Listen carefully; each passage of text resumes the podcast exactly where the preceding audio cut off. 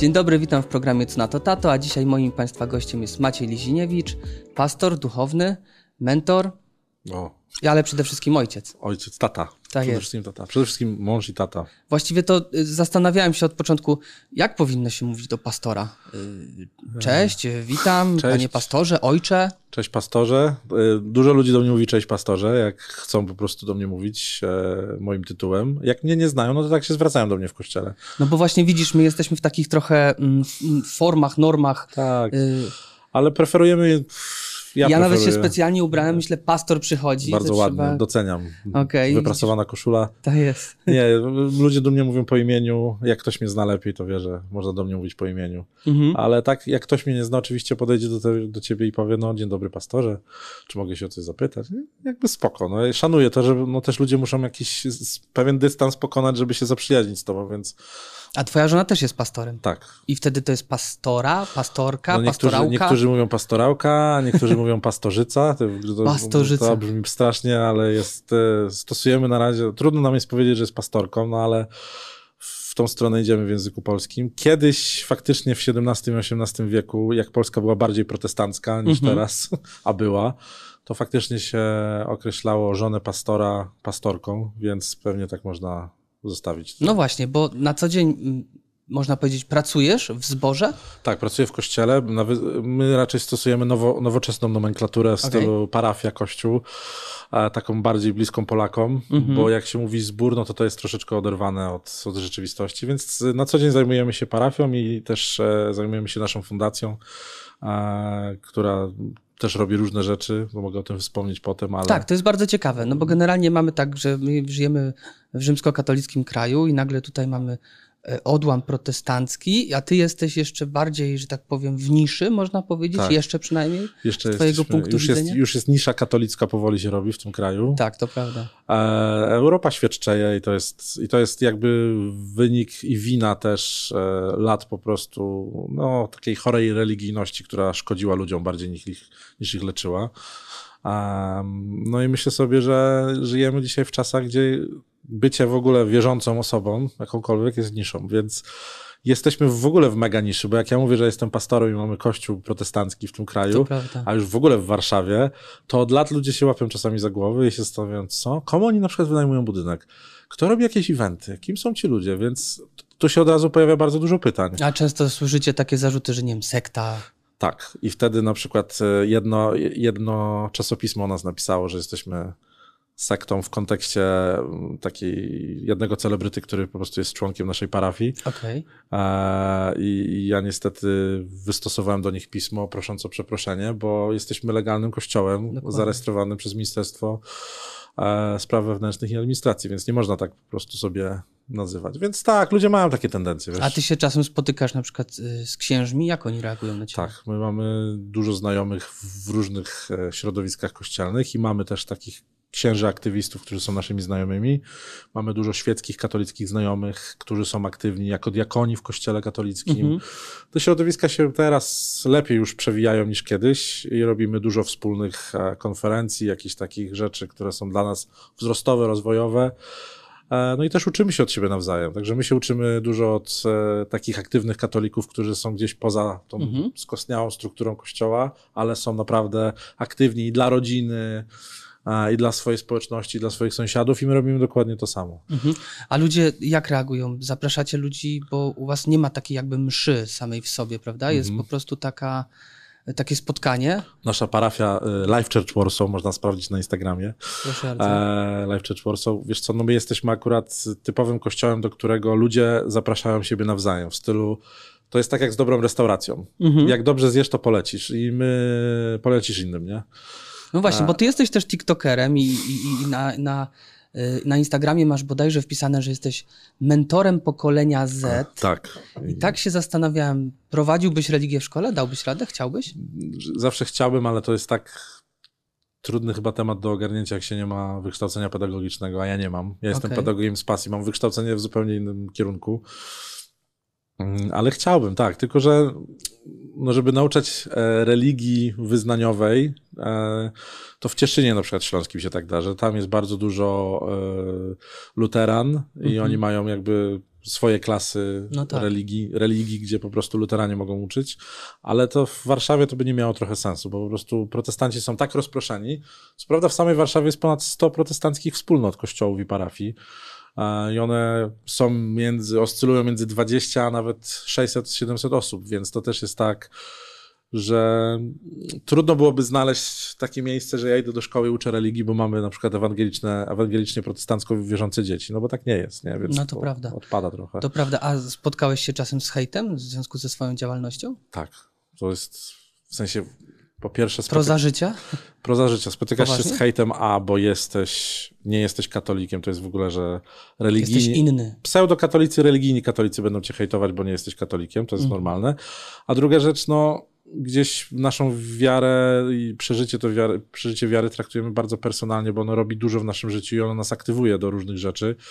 I też za to dostajemy hejt od świeckich ludzi czasami. Ktoś, kto jest nierozsądny, niestety powiem to y, tak jak jest, że ludzie mówią, jestem tolerancyjny do, nie wiem, do środowiska LGBTQ+, jestem e, tolerancyjny do wszelkich innych rzeczy, no ale no, Pan Bóg, jak ktoś jest wierzący, to już nie jestem tolerancyjny. To są takie przykre rzeczy, no bo tolerancja jest tak rozmytym hasłem dzisiaj. No tak, z tą tolerancją to mamy problem. jestem super, że jesteśmy tolerancyjni do jakichś środowisk, ale już jak jesteś wierzący, to już jesteś wariatem. Ale żeby się nie pokazywać, prawda? Tak, Żeby... no to są takie, takie niuanse, które gdzieś tam drażnią w naszej kulturze, no ale tak trochę jest. Chciałem zapytać już, bo, y, że tak powiem, do brzegu wracając, e, o twoje relacje z ojcem. Jakie były? E, Mój tata jest bardzo zabawną personą, do dzisiaj jest obecny w naszym życiu, jest świetnym dziadkiem, ale my mieliśmy swoje przejścia, bo tata był dość zapracowanym, zestresowanym i nieobecnym tatą. No ja chciałem o to zapytać, ponieważ w jednym ze swoich kazań, prawda, można powiedzieć Mhm. kazań, e, rok 2000 i ty miałeś bardzo trudne wspomnienie. Nie wiem, czy chciałbyś jeszcze raz się z tym podzielić Jasne, i czy możemy o tym mówić, ale generalnie e, Wigilia wtedy dla ciebie nie była łatwym przeżyciem. No nie, to był taki e, moment, w którym chyba zrozumiałem jako nastolatek, że rodzice nie są idealnymi ludźmi Mhm. i mają ogromny deficyt i bagaż problemów i potrafią wpłynąć negatywnie na twoje życie. Oni się wtedy bardzo pokłócili, tam doszło do no, doszło do lekkich rękoczynów, szar, szarpaniny. No, to były takie czasy, że wiecie, dzieci nie zgłaszały rzeczy na policję jeszcze. Ale ja bym też tego nie zgłosił na policję, bo to była raczej, zabolało mnie to i moją młodszą siostrę i uciekliśmy z Wigilii. Mhm. Uciekliśmy z Wigilii i pamiętam, że była chyba godzina 17-16. Spędziliśmy ją w McDonaldzie, czy tam gdzieś się błąkając też po ulicach warszawskiego Brudna, Targówka. No i, tak, to tak, tak kończąc to było traumatyczne. tak się zastanawiam właśnie i, i potem mieliście jakąś poważniejszą rozmowę, proces jakiegoś przebaczenia, Po czy latach. po prostu zapomnienia? Po Okej. latach. Ja miałem serię rozmów z moim tatą. E, Ja też poszedłem na terapię, Mhm. taką związaną z rodzicami, e, bo chciałem sobie uporządkować rzeczy. Wiadomo, człowiek jak czegoś nie przegada i nie przepracuje z kimś, kto jest go w stanie gdzieś pokierować w zdrową stronę, to jest mu trudniej. Więc ja traktuję też terapię jak coś bardzo zdrowego i dzisiaj, wiadomo, nie ma tabu z terapią. Ludzie chodzą na terapię z różnych powodów. Ja myślę sobie, że Poszedłem na terapię nie po to, żeby obwinić swoich rodziców, nie po to, żeby ich traktować z góry, bo często niestety widzę efekty terapii, że ktoś idzie na terapię i zaczyna traktować gorzej swoich rodziców, bo o, ale wy byliście beznadziejni, dysfunkcyjni, głupi. Ale ja poszedłem, żeby zrozumieć troszeczkę mechanizmy i żeby się uwolnić od jakichś takich emocji, które, które mną szarpały i faktycznie to mi pomogło, więc miałem tę rozmowę po latach z tatą i powiedziałem parę takich rzeczy, które jakby on był świadom tego i on też mnie przeprosił powiedział, że no nieświadomie robił wiele rzeczy, w nerwach, w złości, w braku, w braku jakichś tych mechanizmów emocjonalnych. I dziś jako dziadek daje radę. Widziałem, że remontował pokój. Niosło się to strasznie, że tak powiem, na, na Tak, to jest, TikToku to jest najpopularniejszy filmik na TikToku, mam parę, parę milionów obejrzeń. Powiem tylko dziadek remontujący pokój dla wnuczki swojej. Tak, tak. Kochany dziadek. Ja myślę sobie tak, to jest coś, o czym rozmawiałem ostatnio z moją żoną i na taką mamy grupę em, adopcyjną, bo jesteśmy rodzicami adopcyjnymi małej Zosi. Mhm, zaraz to właśnie chciałbym też zapytać. Tak, ale na tej grupie adopcyjnej mieliśmy rozmowę na temat tego, jak się traktuje dziadków i że ludzie na przykład mówią, no, że nie chcą, żeby dziadkowie mieli jakiś wpływ z różnymi poglądami na swoje wnuczki, więc ich izolują. A ja myślę sobie, najgłupsza rzecz, rodzice nasi, nasi, ich dziadkowie, dziadkowie naszych dzieci zawsze będą mieli swoje poglądy i będą skrajnie różni od nas w wielu kwestiach. Mhm. Ale chronienie swojego dziecka przed doświadczeniem dziadków to jest najgorsza rzecz, bo dziadkowie jednak dają coś, czego my nie jesteśmy w stanie dać. Dają o wiele więcej empatii, tworzą poduszkę emocjonalną, a dla naszych dzieci, która jest bardzo ważna. Rodzice nie dadzą tego, co dadzą dziadkowie. Dziadkowie są w stanie stworzyć tak bezpieczny, kolorowy, czasami bajkowy świat. Bez troski, tak. Bez troski. Mm. Myślę sobie, że to jest dla nas bardzo ważne, żeby nasza córka miała i relacje z dziadkami, z babciami, a więc no nie, nie, nie bronimy naszego dziecka przed tym. Mhm. I później jest taki moment w twoim życiu, że w wieku 22 lat, jak dobrze obliczyłem, mhm. e, bierzesz ślub. 21, no 21 lat mieliśmy, jak się okay. hajtnęliśmy. E, czekaliście długo na dziecko? Czy próbowaliście? Czy My... chcieliście po prostu tak. dojrzeć do tej sytuacji? Moja żona dużo o tym mówi na swoim tam TikToku na swoim Instagramie. Cała droga nasza do decyzji o adopcji to była taka droga przez mękę klasycznej, bezpłodnej pary. Bo my, okazało się po latach, że ja mam problemy, moja żona ma lekkie problemy też ze zdrowiem. Zresztą można o tym mówić śmiało. Tam Dzisiaj to jest nagminne, niestety. No dzisiaj to jest jedna czwarta, mówi się, że jedna czwarta pal w, Pol w Polsce ma problemy z płodnością. To by było chyba bardzo e, takie do teraz niedoszacowanie moim zdaniem, bo mhm. ja więcej spotykam ludzi, którzy mają problemy niż nie mają, ale no nie znam się na statystykach, więc nie będziemy teraz rozmawiać o liczbach, ale fakt jest taki, że e, jednym z głównych problemów jest rozregulowana mm, cała ta gospodarka hormonalna i u kobiet i u mężczyzn, i tarczyce, i te wszystkie rzeczy, które mają związek z naszą płodnością. No, to jest to, co nas spotkało i przeszliśmy całą, cały proces żałoby od okay. frustracji, od gniewu, od nieakceptacji, od olewania i machania ręką na to, do takiego po prostu nie, poczucia niesprawiedliwości. Ale ty już y, przeżywałeś to jako człowiek yy, wierzący tak, pastor. Tak, tak, tak. I miałeś problem wtedy z Bogiem, że. Tak, oczywiście. Ja pamiętam, miałem taką rozmowę z Bogiem, jak to nazywa modlitwę. Jechałem jakąś autostradą i byłem tak wściekły, a, bo okazało się, że nie wyszło nam in vitro. A chyba kolejne. No i po prostu yy, po prostu musiałem się gdzieś zatrzymać i musiałem po prostu wykrzyczeć i się wypłakać, żeby sobie poradzić ze swoimi emocjami. Tam gdzieś w pośrodku autostrady wyszedłem na jakieś pole. To było jeszcze w Wielkiej Brytanii. No i myślę sobie, że no człowiek musi sobie jakoś radzić z poczuciem porażki, bo trzeba sobie to, na początku się czujesz jak porażka, jako facet, że nie możesz, nie wiem, stworzyć życia, dać dziecka, jest jakiś taki, wiecie. No jeszcze szczególnie w Polsce, jak mamy właśnie spłodzić syna, tak, postawić tak, dom, to w ogóle już sadzić drzewo. w jakimś takim miejscu, że to w ogóle ojcostwo i męskość zamieniają się w jakieś takie już teraz nieosiągalne rzeczy, więc lepiej z tego zrezygnować, a jak jesteś jeszcze pod presją, że chcesz być ojcem i ci nie wychodzi biologicznie, to jest dużo do przepracowania. No, mhm. Ja sam osobiście przepracowałem bardzo dużo rzeczy. Myślę, że nawet nie do końca jeszcze wiele rzeczy przepracowałem. Człowiek się uczy całe życie. Ale tak, to był taki kluczowy moment, że stwierdziłem gdzieś, że e, po, potem po wielu rozmowach z, z moją cudowną żoną stwierdziliśmy, że adopcja jest dla nas sposobem na mm, zaspokojenie jakiejś takiej ogromnej potrzeby posiadania rodziny i dania też dziecku, które adoptujemy, rodziny, szansy, miłości, więc stwierdziliśmy, że to chyba najlepsza Super, opcja. a gdzieś właśnie też przeglądałem e, profil twojej żony, ona mhm. od początku chciała tak. e, adoptować no, dziecko. Ona, ona bawiła się lalkami tak, ponoć tak, i ciągle już była mamą adopcyjną. I takie fajne tam zdanie pada ciekawe i mądre w sumie, że czekała aż ty do tego dojrzejesz, aż do tego mm, dotrzesz sam. To prawda. Nie, nie.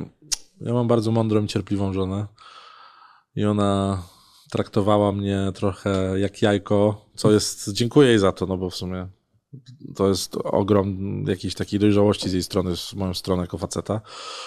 No ale ja walczyłem z takim chyba, wiesz co, wrodzonym maczyzmem, gdzie się ma, że facet no musi spłodzić, nie? że jak to, jak ja sobie poradzę, jak nie zaakceptuję tego dziecka adopcyjnego. Spędziłem dużo czasu na refleksji, na modlitwie jakiejś takiej, wiesz, się gdzieś nabudować w środku i to zajęło mi parę lat. Do momentu, aż stwierdziłem, dobra, idziemy w to. Nie mamy nic do stracenia, mamy 30 parę lat. I to jest taki dzień, budzisz się do dziś? Mm, nie, myślę, że to wiesz, co narastało. Jest proces. To jest proces. Myślę, że w pewnym momencie powiedziałem, dobra, zadzwonimy do ośrodka adopcyjnego. Pamiętam, że zadzwoniliśmy do jednego ośrodka adopcyjnego i przez to, że nie jesteśmy katolikami, odrzucili od razu naszą aplikację. Poważnie. Tak, to, to, ale to chyba jakiś, nie będę kłamał teraz, jakiś ten ten ośrodek musiał być mocno połączony z e, kościołem katolickim, mhm. a, więc no, z jakiegoś powodu pani dyrektor czy ktokolwiek decyzyjny podjął taką decyzję, ale potem trafiliśmy do Towarzystwa Przyjaciół Dzieci, jeszcze założonego przez Korczaka. Tutaj w, Polsce mają bardzo wiele placówek, w Warszawie też mają prężną placówkę TPD, no i tam przyjęli nas z otwartymi rękoma, także w ogóle nie było problemu i tam zaczęliśmy nasz cały no właśnie proces. chciałem porozmawiać o tym procesie, bo gdzieś tam nawet nam z żoną w głowie przychodzi taka myśl o, o adopcji, żeby dać komuś jeszcze spróbować przynajmniej szczęście. Mhm. Yy, to jest tak naprawdę droga przez mękę. Trochę tak, yy, aczkolwiek to nie jest absolutnie wina, wina towarzystw czy organizacji, które to robią. Myślę, że to jest troszeczkę wina systemu, mhm. w jaki trafiają dzieci, które nie mają rodziców, bo droga przez mękę polega na tym, że e, sam, sam proces jest bardzo fajny, bo poznajesz ludzi, którzy są w takiej samej sytuacji jak ty, więc możesz odetchnąć z ulgą. Bo to są jakieś spotkania wspólne. Tak. To w naszym przypadku, to od, zależy chyba od organizacji, ale w naszym przypadku to było tak, że e, my się spotykaliśmy przez bite 12 miesięcy, a raz w miesiącu, czy dwa razy w miesiącu czasami nawet, już nie pamiętam dokładnie, 3-4 godziny sesji z innymi rodzicami, którzy też chcą adoptować w przyszłości przyszłymi rodzicami adopcyjnymi. Mhm. No i to musisz przejść ten proces, musisz się nauczyć. Tam jest dużo teorii, dużo praktyki, jest dużo takiego roleplayu, gdzie po prostu się wczuwasz w rolę dziecka jako rodzic adopcyjny. Bardzo fajne zresztą zadania. I można odpadać po jakimś, w sensie, że mogą powiedzieć tak. ci ludzie, którzy ciebie sprawdzają, można tak powiedzieć? Że... No, na dwójnasób ludzie rezygnują sami po takim no tak. procesie przygotowawczym często i też widać, kto jest niegotowy, nie? widać, kto ma jakie motywy. A, to wychodzi po prostu. Największym motywem, który odrzuca jakby ludzi do adopcji jest to, że ich motywy są związane z ich bólem, hmm. a nie z motywacją miłości w stosunku do dziecka. Ktoś ma nieprzepracowaną żałobę w stosunku do tego, że nie może mieć dziecka biologicznie, więc próbuje zaleczyć. Tak, rozumiem. To Ucieczka do przodu. Tak. Taka. A to nie chodzi o to, bo my adoptujemy dziecko po to, żeby jemu, dać szczęście, żeby to dziecko mogło zbudować normalne życie od podstaw i my jesteśmy teraz rodzicami, którzy mają to dziecko przez te najbliższe 16, 18, 20 lat chronić, dopóki nie rozwinie skrzydeł. Mhm. Do tego trzeba dojrzeć, że adopcja nie jest dla ciebie, adopcja jest dla tego dziecka. To jest najważniejsza decyzja, jaką trzeba sobie ogarnąć. I rzeczywiście jest tak duża papierologia, tak dużo tych wszystkich przygotowań. Sam proces ile u was trwał? Trwał sam proces trwał 2, 2, lata, 2,5 roku. A nie myślisz, że to jest za długo? to jest bardzo długo. Hmm. To jest bardzo długo, ale myślę sobie, że takim aspektem też decydującym jest to, że nie chcę teraz skłamać, bo to jest kolejna rzecz, na której no, nie wiem w 100% jak to wygląda, ale są takie statystyki, które mówią, że mm, no jest około 3000 dzieci rocznie do adopcji w naszym kraju. Tak, to prawda. I, i z tego no prawie ponad 70 czy 80% dzieci ma nieuregulowaną sytuację prawną, gdzie któryś z rodziców albo obydwoje rodziców, nawet jak są nieobecni, nie zrzekli się swojego jakby praw rodzicielskich, więc no, dziecko zostaje w systemie, zostaje w rodzinnych domach dziecka, zostaje w państwowych domach dziecka, czy tam w rodzinach zastępczych. I myślę sobie, że to jest no niestety kolejny powód, dla którego rodziny zastępcze działają w Polsce, bo jeżeli dziecko ma nieuregulowaną sytuację prawną, to może zostać w rodzinie zastępczej bardzo długo, więc myślimy sobie o tym, że może to też jest opcja dla nas, żeby założyć rodzinę zastępczą, bo to jest sposób na to, żeby mieć większą rodzinę. Niestety nie adoptujesz wtedy formalnie żadnego z dzieci, tylko one po prostu żyją z tobą. Tak, był u mnie y, Grzesiek Zawierucha, mhm. y, finalista Masterchefa, który właśnie wychowywał się w takiej rodzinie i super to wspomina i mówi, że to ma 20, ponad 20, 20 braci i sióstr, więc to jest w sumie jest się czym pochwalić. Jest się czym pochwalić. Myślę, że to jest w ogóle niesamowite doświadczenie dla dziecka, które się uczy zupełnie innych skilli. Okej, okay, i nagle dostajesz telefon, mamy dla was dziecko, jak to wygląda? No minęły trzy lata. Macie te wszystkie kursy spełnione? Mamy wszystko. papiery, wszystko I potem spełnione. jest tylko czekanie? I potem jest tylko czekanie na to, aż dziecko, dziecko, które się urodzi, będzie miało regulowaną sytuację prawną i to nie jest tak, to też moja żona zabija wszystkie zabobony związane z adopcją. To nie jest tak, że ty dajesz opis dziecka, jakie chcesz mieć. No właśnie, wchodzisz do pokoju, przeszklonych szyby na przykład są i wtedy A, wybierasz. Nie, już, tłum, nie, już tłumaczę. To, to w ogóle tak nie wygląda. Dzwoni do ciebie Akurat my mieliśmy cudowną, mamy nadal kontakt z cudowną panią Anią i panią Agnieszką, które nas prowadziły. I one do ciebie dzwonią i mówią: Mamy dla państwa e, dziecko, to jest Zosia i i chcielibyśmy się z Państwem spotkać. I tego samego dnia się dzieją dwie rzeczy. panie nam prezentują historię mm, tego dziecka, Mhm. opowiadają nam historię jej urodzenia, jeżeli mają takie dane, co się z nim dzieje, ile ma miesięcy, opowiadają nam wszystkie rzeczy, tak zwane za i przeciw. I masz dosłownie chwilę na to, żeby podjąć decyzję, czy się decydujesz, czy nie. To nie jest- widzisz to dziecko? Nie, absolutnie. Zdjęcie nic. Nic. Po prostu to jest kwestia tego, że ty musisz zaufać, że kobiety, akurat w naszym przypadku osoby, które te panie nas prowadziły, one wiedzą po doświadczeniu ciebie jako rodzica adopcyjnego, e, z czym sobie dasz radę, nie? I dużo ludzi w tym procesie już rezygnuje, bo słyszy historię dziecka. Dziecko ma cho, jest chore, ma jakąś, nie wiem, braki, nie wiem, ma fas na przykład. No to- właśnie, najczęściej to jest faz i te wszystkie związane z alkoholem rzeczy. Ja powiem tylko taką anegdotkę, że jak my już się zdecydowaliśmy na Zosię, to a, przepraszam, wracając, kończąc myśl, jak już słyszysz tą historię, to się decydujesz na miejscu. Masz 5-10 minut, żeby przegadać. Jest narada w parze, że tak Jest powiem? narada między mną a moją żoną. Zdecydowaliśmy się, no na co my tutaj czekamy? No na nic, no to jest to. No, zaufaliśmy też Bogu w tym procesie, Tak. zaufaliśmy też naszym paniom prowadzącym i stwierdziliśmy, to jest to. Więc e, pojechaliśmy i od razu tego samego dnia jedziesz się spotkać ze swoim dzieckiem. I to nie jest tak, czy w ogóle, bo to tak myślałem, że to jak na filmach, że wchodzisz i jest pokoik przygotowany dla ciebie, a my pojechaliśmy do cudownego domu, rodzinnego domu dziecka w Rembertowie e, i tam, tam po prostu jakby spotkaliśmy naszą Zosię w tłumie innych dzieci. I w tłumie innych dzieci jakby spotkaliśmy po prostu e, naszego aniołka. I to jest tak, że no nie wiesz, które to jest dziecko, to było tak, że my przyszliśmy i No no, no i która to Zosia, zgadujcie. To było takie, co? Poważnie tak naprawdę? Był trochę cringe, no, ale to wynikało raczej z sympatii niż z No jakiegoś tak, takiego... rozumiem. Na, na luzie to się odbywa. nie? E, Na szczęście nie musieliśmy zgadywać, bo szybko się panie naprostowały i pokazały nam naszą Zosię. E, Dla mnie miłość od pierwszego wejrzenia, dla mojej żony też. I tak to wygląda. Potem, potem jest jak najszybszy proces. W ogóle w Polsce to jest akurat super rozwiązane, że decyzja sądu na temat pełnoprawnej adopcji trwa parę miesięcy, ale ty nie musisz czekać na to, żeby dziecko było jeszcze w systemie te parę miesięcy. Aha. Ono po paru dniach jakiejś adaptacji między tobą a nim od razu może się zabrać do domu i ten cały czas proces, ten proces papierologii, on może sobie trwać z boku, ale ty już się po prostu, Jesteś dzieckiem. ty już jesteś dzieckiem, więc tutaj czapka z głów dla polskiego sądownictwa rodzinnego, bo akurat to rozwiązują super. To naprawdę już jak jest decyzja, że dziecko jest twoje, to od razu zabierasz dziecko i tylko ta papierologia jest gdzieś w tle. Czyli dla ciebie ten 17 lipca, bo wtedy się spotkaliście, to jest taki dzień, e, kiedy stałeś się tatą Tak, stałem się tatą. Mhm. Stałem się tatą, zakochałem się. i nie żałujesz.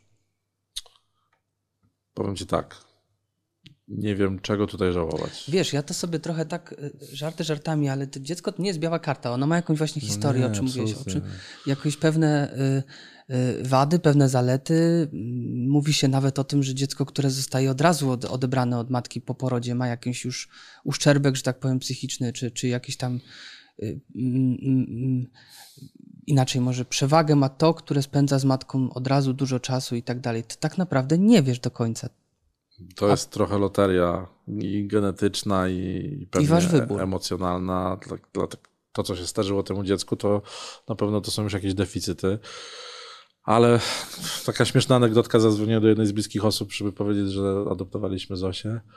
I, I ta osoba mi przez telefon powiedziała, o Boże, jak jest dobrze, mam nadzieję, że z dobrej rodziny. A ja, a ja mówię, po prostu co? nie ma tak, to tak nie działa w adopcji. Po prostu 99,9 dzieci, które adoptuje się, no one mają już jakąś historię, jakiś defekt, nie? I to jest, to jest piękno adopcji, bo to nie musi być defekt biologiczny, to nie musi być defekt psychiczny, to jest po prostu coś, co dzieci przeżyły, czy to była niechciana ciąża, czy to była nieświadoma ciąża, bo się często pewnie mamy, które mamy biologiczne, nawet nie są świadome, że są w ciąży bardzo długo, nie? Więc też nie dbają o swój organizm, nie dbają o to dziecko, jak nie wiedzą, że są w ciąży, więc tam pewnie i alkohol wchodzi w grę i różne rzeczy, używki, czy styl życia.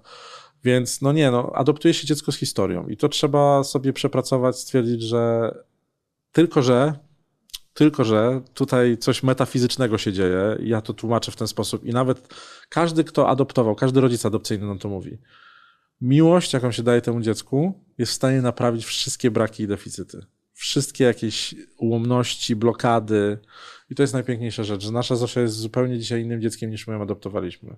Taka intymna rzecz z tej naszej adopcji. Ja pamiętam do dzisiaj, że ona z nami spała i ona miała zaciśnięte pięści. Ona w ogóle się nie potrafiła przytulać, no bo No nie była nauczona. nie była nauczona, nie? I po prostu w procesie dosłownie kilku tygodni ona zaczęła się otwierać. I to w ogóle jest dla mnie najpiękniejsza rzecz, że miłość robi swoje. No.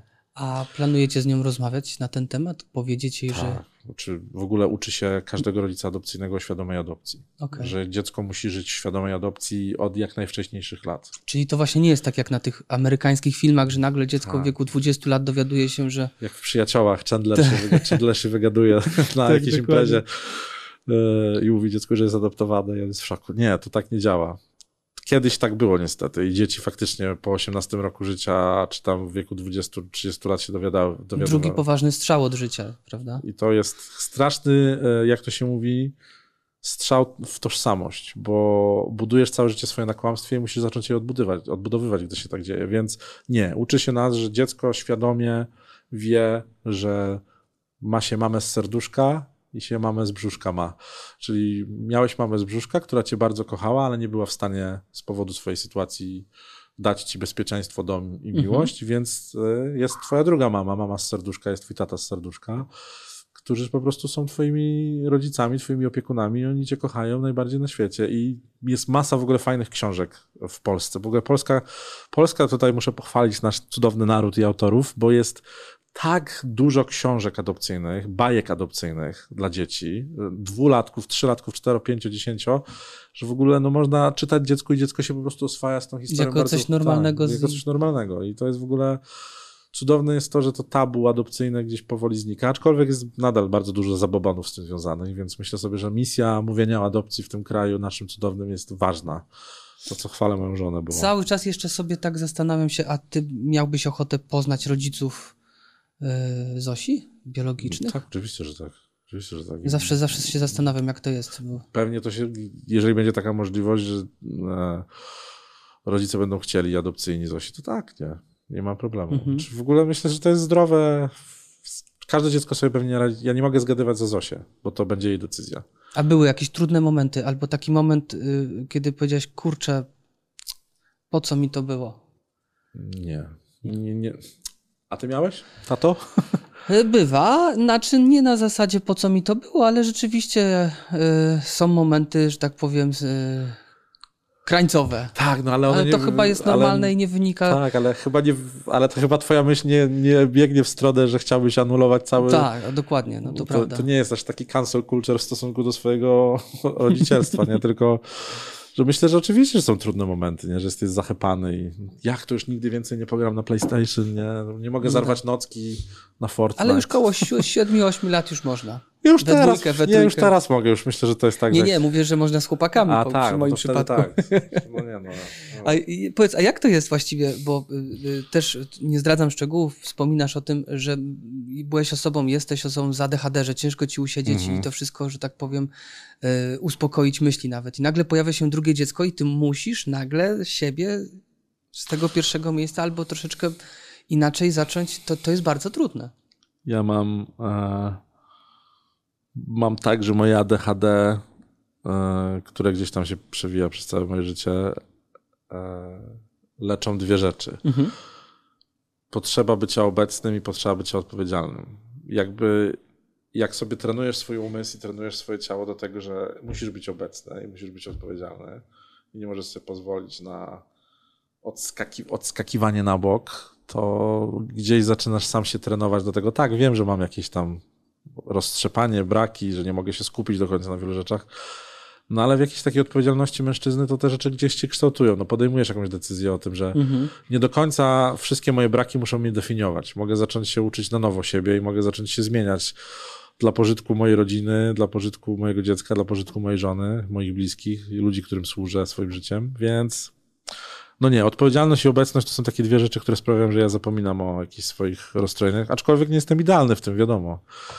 Jesteśmy pokoleniem telefonów, jesteśmy pokoleniem po prostu braku atencji. To już nie jest tak, że ludzie z ADHD tylko mają problem, prawda? Bo to prawda, ale y, mówisz o telefonach i się zastanawiam jeszcze jedno, jak z wizerunkiem Zosin, bo wy y, pokazujecie mhm. wizerunek. Nie miałeś z tym problemu? W sensie jest to dla was naturalne i znaczy, no wiesz, żeby nie miała ona pretensji do was, czy jakichś wyrzutów, że pokazywaliście moją twarz. Ja wiem, czasy są, czasy są zupełnie inne. Ja myślę, że my nie, odkry, nie odkryliśmy jeszcze. Właśnie to jest to jest to, dobrze, że poruszyłeś ten temat, bo rozmawialiśmy o tym z moją żoną. Mhm. Ja myślę sobie, że nie będzie zawsze takiego czasu, że chcemy ciągle wałkować ten temat. No Zosia będzie coraz bardziej świadoma i po prostu trzeba zamknąć ten temat i zniknąć z mediów społecznościowych pod tym względem. No bo ona będzie miała 4-5 lat, będzie się może z tym czuła już coraz bardziej. To nie będzie taki fan, że jest z mamą przed kamerą czy coś. Teraz traktujemy to jako świadectwo edukacyjne. Misję trochę. Misję trochę taką i jeżeli nasza córka będzie miała nam to kiedyś za złe, a być może tak będzie, bo to jest jej wolna wola, przeproszę ją i będziemy starać się usunąć wszystkie materiały, jeżeli to będzie ją bolało. Wiadomo, wiadomo, że internet chłonie już wszystko jak gąbka, że będzie nam trudno wrócić, no ale konto na Instagramie mamy, konto na TikToku mamy, dopóki świat jest taki, jaki jest, to jeszcze mamy do nich prawa, Dokładnie. ale no pewnie będziemy, pewnie będziemy to weryfikować. Ktoś mnie kiedyś nauczył, że każdy człowiek w stosunku do drugiego człowieka jest eksperymentem. Czy to są twoi współpracownicy, czy to są twoi parafianie, czy to są twoi sąsiedzi, czy twoje własne dzieci, czy małżonk, współmałżonkowie, to i tak my jesteśmy nawzajem eksperymentami. Trudno oceniać nas teraz, wiesz, kiedyś jak się paliło papierosy, to się nie oceniało ludzi, że palą papierosy, bo to było całkiem normalne w kulturze, nie? Facet pali i jest na budowie, nie? Taki stereotyp, Tak. nie wiem, polskiego robotnika. A dzisiaj to wiesz, no, brudne, niezadbane, włosy pod pachami nie powinno się palić, bo to niezdrowe dla płuc, nie? Jakby historia, co pokolenie, to oceniamy poprzednie pokolenia, nie? I nie wiem, jak nas oceni poprzednie, nie- nie wiem, jak nas oceni pokolenie mojej córki, nie? Nie wiem, co będzie. Trudno mi powiedzieć. E, A wspomniałeś o in vitro i zastanawiałem się jeszcze nad tym, bo rozumiem, że to, to już ciekawi mnie osobiście. Rozumiem, że Kościół protestancki nie ma z tym problemu, że in vitro to jest jakby naukowa mm, sprawa, czy Kościół protestancki traktuje medycynę i mądrość medycyny jako cud, jako coś, co jest zdrowe, coś, co jest naturalne, bo Bóg dał nam mądrość, żebyśmy. To jest tak jak. To, jest to, co mówi Biblia teraz, że jednak Bóg dał nam mądrość po to, żebyśmy po prostu umieli kochać ludzi lepiej. I medycyna jest sposobem na to, żebyśmy kochali ludzi lepiej, dawali im nadzieję na lepsze i szczęśliwsze życie, więc tutaj jakby to, że są jakieś dziwne elementy praktykowania wiary w kościele katolickim, które wynikają z historycznych rzeczy i wiadomo, tam bardzo można było wywołkować ten temat. Ja nie chcę, ja mogę mówić tylko ze swojej perspektywy. Nie, dla nas, dla nas z takiego punktu widzenia, jeżeli Bóg dał ci talent, jesteś lekarzem, jesteś odkrywcą, naukowcem, cokolwiek, to znaczy, że robisz to dla dobra ludzkości. I wiadomo, że ludzie mogą zrobić z każdym odkryciem, co chcą. Albo wykorzystają atom dobrze, albo wykorzystają atom źle. to prawda. A- Jeszcze w takim razie zastanawia mnie jedno pytanie, a adopcja przez pary jednopłciowe? Adopcja przez pary jednopłciowe. Ja muszę to powiedzieć śmiało. Ja nie jestem w stanie um, wypowiadać się na tematy, które są nieprzepracowane w wielu kwestiach. Ja traktuję pary jednopłciowe normalnie. E, Nie zgadzam się z ideą małżeństwa par jednopłciowych, dlatego że jako wierząca osoba, jako chrześcijanin mam z tym problem, a nie tyle dogmatyczny, ale dlatego, że uważam, że małżeństwo to jest małżeństwo między mężczyzną i kobietą, ale nie mam nic przeciwko związkom jednopłciowym i uważam, że powinny być zalegalizowane, uważam, że powinny być uważam, że powinny być w zdrowym miejscu, nie powinny być traktowane tak, jak są traktowane w naszym kraju. E, ale to nie jest kwestia mojej tolerancji, tylko kwestia mojego przekonania, że jednak dla mnie rodzina to jest nie kwestia dla mnie, tylko kwestia tego, w co wierzę, że rodzina to jest mężczyzna i kobieta, którzy dają dziecku e, dom. A- No i kwestia jednopłciowych par, które adoptują, to jest w ogóle dla mnie abstrakcja. Także tu ci mówię śmiało, jak to, jak to wygląda dla mnie. Ojcostwo jest zupełnie inną dziedziną niż rozmawianie o dwóch mężczyznach czy dwóch kobietach, które wychowują dziecko. Bo tutaj się oczywiście przerabiałem te argumenty wielokrotnie. Pojawia... nie chcę wchodzić w polemikę, Nie. tylko zastanawiam się po prostu. Nie, nie, ja, moje, moje, moje stanowisko jest takie. Związki jednopłciowe jak najbardziej. Uważam, że powinny mieć prawo do stanowienia osoby i powinny mieć legalne rozwiązania. Zresztą ja mam smutne historie moich znajomych i przyjaciół gejów, e, którzy po prostu zmagają się przez ostatnie lata w Polsce z wieloma rzeczami. No to, że wiesz, jeden nie może odwiedzić drugiego w szpitalu, kiedy ten no, choruje. Nie? No to, Tak, są w ogóle, to są dramaty dla mnie ludzkie i jako pastor w ogóle się nie zgadzam z tym, bo to jest po prostu odczłowieczanie człowieka, ale jakby idea rodziny dla mnie to jest tata, mama yy, i to są takie zdrowe ideały, które gdzieś wynoszę ja z Biblii, z moich podstaw wiary i z moich przekonań. Nie? Mhm. Więc tutaj yy, adopcja i pary jednopłciowe to jest dla mnie abstrakcja. Maćku, serdecznie dziękuję za rozmowę. Nie ma za Mam co. nadzieję w takim razie, że gdzieś to marzenie wypowiedziane, że może rodzinny dom dziecka gdzieś może tutaj zacznie kiełkować w twojej głowie. E, Życzę ci wytrwałości. E, Dzięki serdeczne.